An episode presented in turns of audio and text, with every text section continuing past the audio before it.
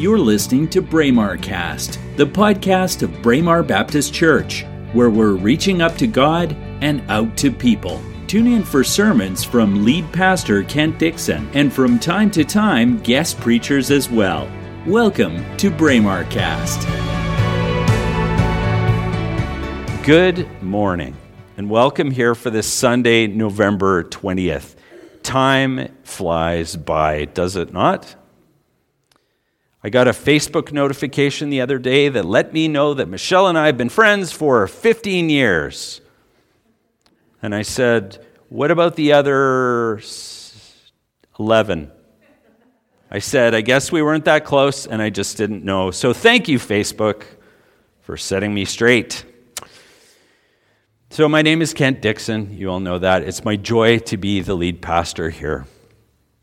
So, over the past several weeks in our series, Unlikely Candidates, we've taken a closer look in this series at people from the Bible, specific people, and some who were more familiar to us, and others maybe not so much. And so, my hope has been that this has been an enlightening, enlightening and encouraging journey for all of us. And I've had some good feedback. So, I hope it has been that for you. So, do you remember the qualities of an unlikely candidate. We've considered these in the series. Well, first, we've considered that unlikely candidates are people who are relatable to us. They are flawed and they have struggles. They are people who are like not unlike we may be. Second, we've considered that unlikely candidates are most often people who recognize their need for a savior. Right? They recognize their need to be saved, their need to be redeemed. And third, we've recognized that unlikely candidates are not proud or boastful, right? They are not people who seek attention. They don't seek the spotlight or crave attention. And in fact, they have no cause generally to brag about what they've done personally. But rather, we've, I believe we've recognized many times that these folks, either through their actions or in a more direct way, point the attention back to God for what He has done through or for them in their lives. And then, fourth, we've, noted, we've recognized that unlikely candidates have no special qualifications, right? God doesn't equip the called, as the saying goes, or sorry, call the equipped. Uh, he equips the called, right? God doesn't say, oh, I need to see your resume. Yeah, uh, yeah, you're mostly a fit, and this is what I need you to do. He says, I need you to step forward in faith, and I'll take it from there. So hopefully you recognize that happening in your own life at times.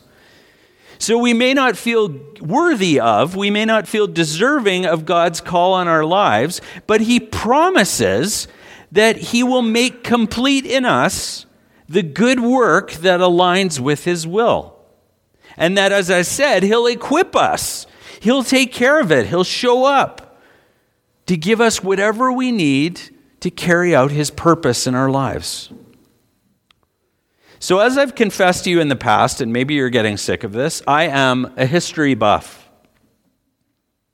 Some people are sick of it, I'm sure. So, I like to know what happened in the past. I like to know how it shaped the present. And I like to know how all those things factor into the future. And that's not to say that I look at the news constantly and think, oh, what's happening? And I worry. No, I like to see how God's will is playing out in our lives, in my life, in the life of our church. So, but even more than being a history buff, I'm a genealogy buff. I'm intrigued by the history of people, if that makes sense. I'm curious and I find importance in who I am, not in relation to solely my skills or whatever, but I'm also interested in who came before me, how their lives or eh, may have shaped or spoken into my own. So my dad was keenly interested in genealogy and family history, and he had traced our ancestors back to the 1700s. And some people think, oh, that's just a drop in the bucket. That's not very far. Other people say, what? Oh, I think I know who my uncle was. And that's it. So, next picture. Obviously, that's me right in the middle. Maybe you recognize me, maybe you don't, but that is me. as you can see there. So, to get a sense of the people who came before me, let's have a look at that.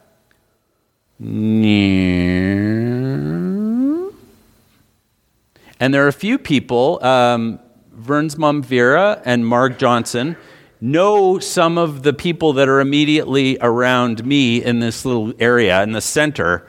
So I was hoping some of them would see that. But uh, that's it, right? So there, I'm at the center, not because I'm the most important, but you see where it branches out, pun intended, from me. And so you know, as I said, my father was interested in genealogy. This is all on ancestry.com or .ca, I guess. So we this goes back generations and we're constantly seeking and looking to add on to that. So you can see that I came from a long line of people. Generations of people, and many of them with very humble beginnings. I have ties back to Ireland and Scotland and England. Yay! But I'm part of a larger family tree. You can see that. There's some very old photographs in there. But I'm part of a genealogical record. So it's worth asking, I think, what do genealogies reveal? Well, for some folks, I believe genealogies may identify just how much they don't like genealogies. Is that fair? Is that you? Or how boring they find them to be and that's okay too. You know, maybe you don't maybe you don't care that I came from uh, all these people. Like, for example, uh, Andrew Dixon in 17 something.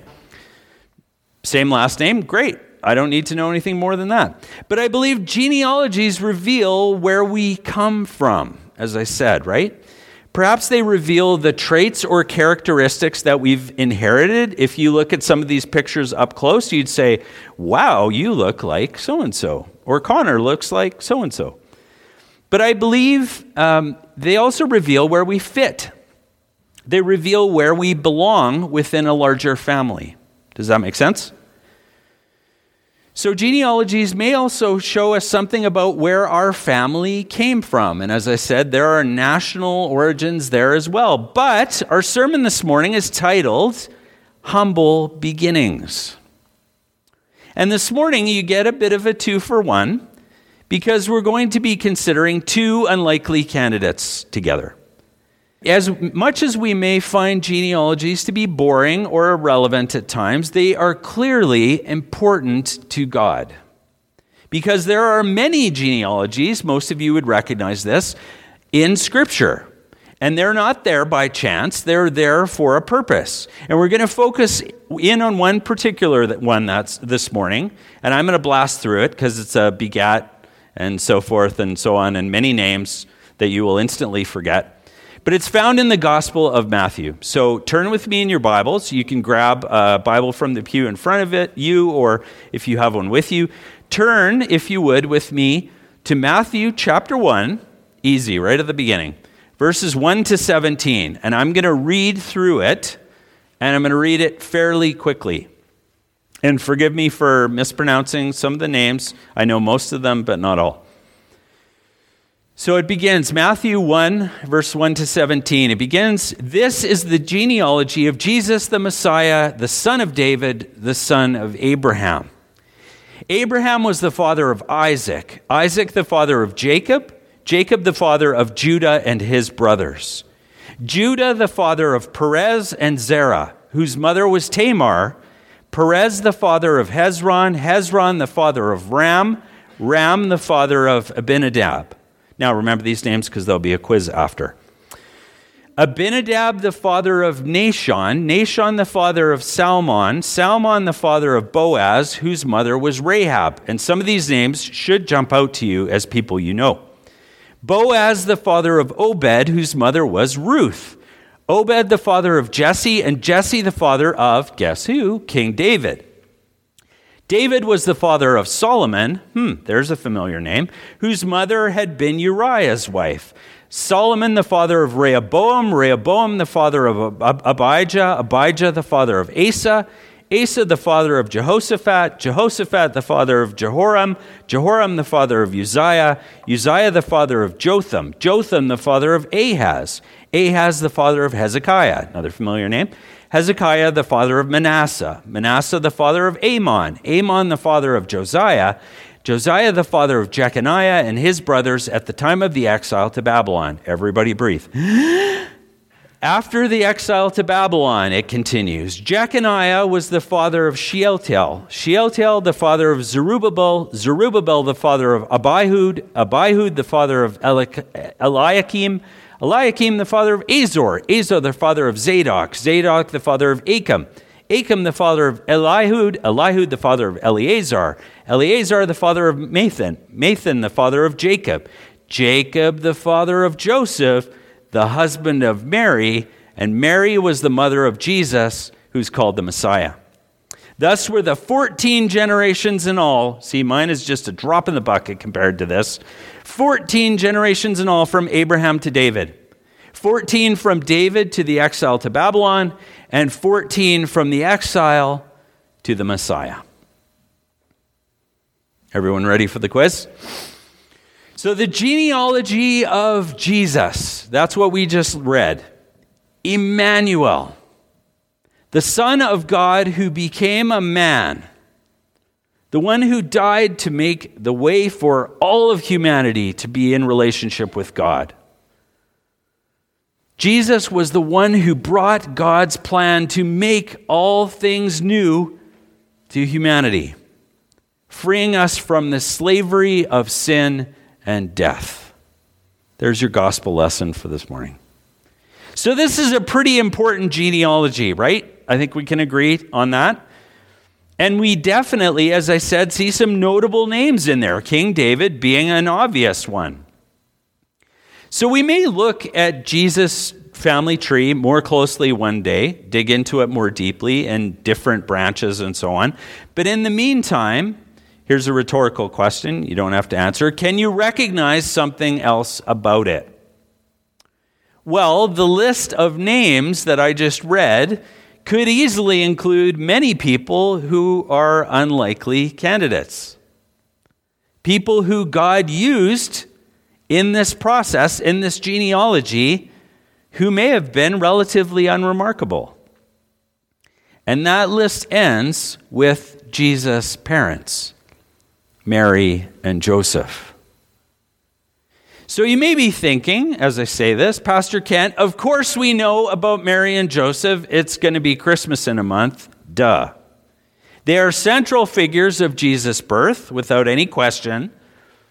How could they be unlikely? How do they represent humble beginnings at all? Well, first, we recognize that Mary and Joseph came from humble circumstances. Within Jesus' family tree, there are rulers and leaders. There are wise people and prophets, but also many folks who didn't particularly stand out. And if you're familiar with Jesus' family tree, there is a prostitute in that list. Joseph was a carpenter, right? Yes, he may have had his own business. He was a, you know, self-made man in some ways, but he had no significant social status. He may have had a reputation of making good tables, but he wasn't a noticeable, notable leader by the world standards within his community. He worked with his hands, he made an honest living, but he wasn't notable by the world standards. Not that we can tell in Scripture. What about Mary? Well, Mary was a young and unmarried woman. She would have been on the lower end of the social scale. She would have been vulnerable and challenged to even provide for her own basic needs. And you know, we hear that today and we think, well, that's pretty, that seems sexist or whatever. But if we recognize the culture that she grew up in, the culture in which she lived, that was reality. She would have been reliant on her family members to support her. She would have re- been reliant on them until ultimately, hopefully, eventually, she had a husband. Jesus' earthly parents came from humble circumstances, and yet God chose them. God used them. Second, Jesus' earthly parents demonstrated humble hearts. Let's reflect on Joseph's situation for a moment.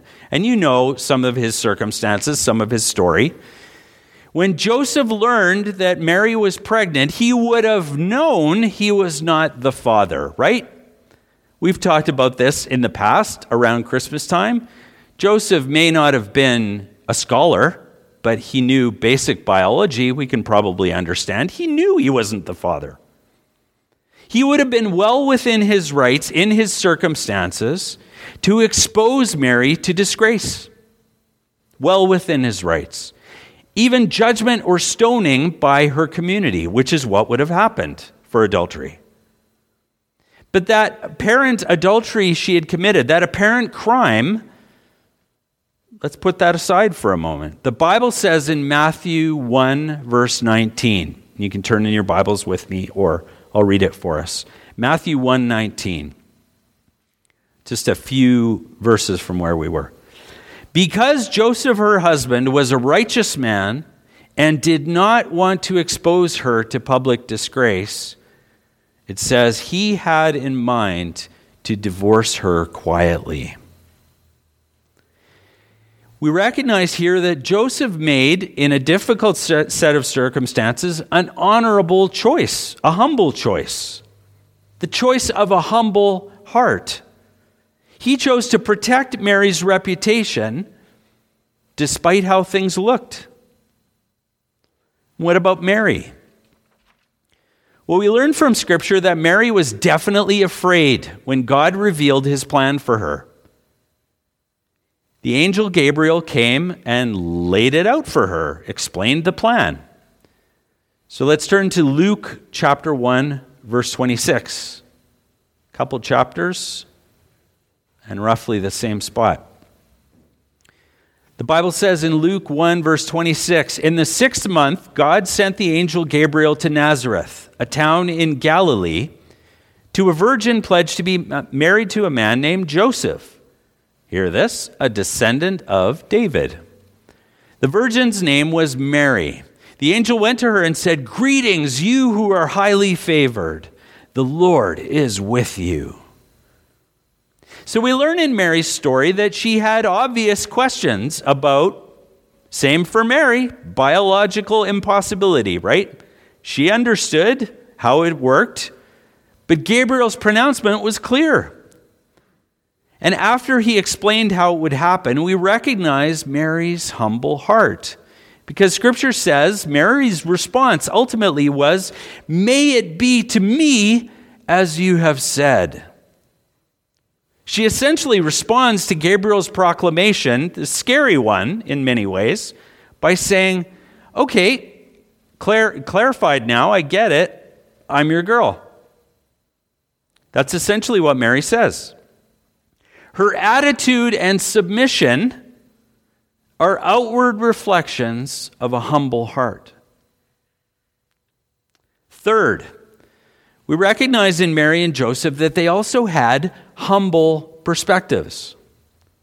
While they were concerned about their circumstances, as they should be, to some extent, even other, what others would think about them and their circumstances, or how their lives would be changed by God's call in their lives, we can recognize in their stories that both Mary and Joseph ultimately adopted humble perspectives. They recognized that this was God's will for their lives, God's call on their lives, and they submitted to that. As we reflect on these unlikely candidates, this unlikely pair, what can we learn from them? Well, do we harshly judge our own background, our own skills, our own experience, maybe even our own sense of worthiness?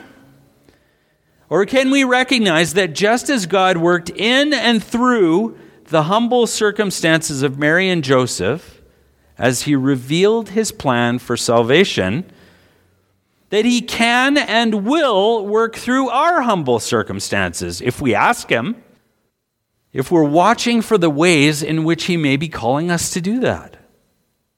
Friends, do you seek to have a humble heart in the face of challenging circumstances?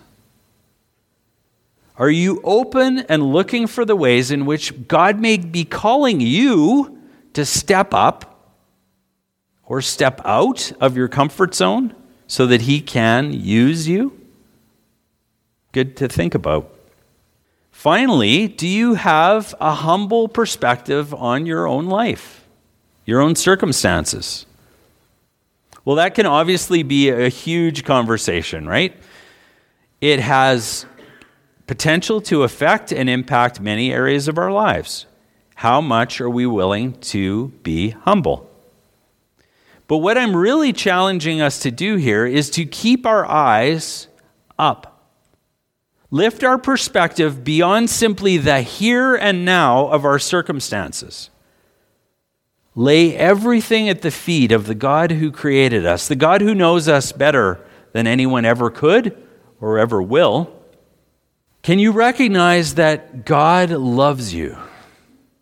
He wants to partner with you to accomplish His plan, partner with you. I'm not saying all of us as a group, that's true too, but He wants to partner with you individually to accomplish His plan to make all things new. Can you recognize that Mary and Joseph were blood relations of Jesus? Joseph was but that each of us have also been adopted into that same family. It's not a figurative way of looking at it. We have been adopted into that family. We share those same humble beginnings, that same humble calling. So, my brothers and sisters, we have been lovingly adopted into a relationship where those who come before us have passed on an amazing legacy of faith and service that God can and will use to change the world. Amen. Amen. You've been listening to Braemar Cast, the podcast of Braemar Baptist Church. We hope you enjoyed this episode. Please subscribe to our podcast and share it with your friends. You can also visit our website at braemarbaptist.com. That's B R A E M A R Baptist.com. God bless you.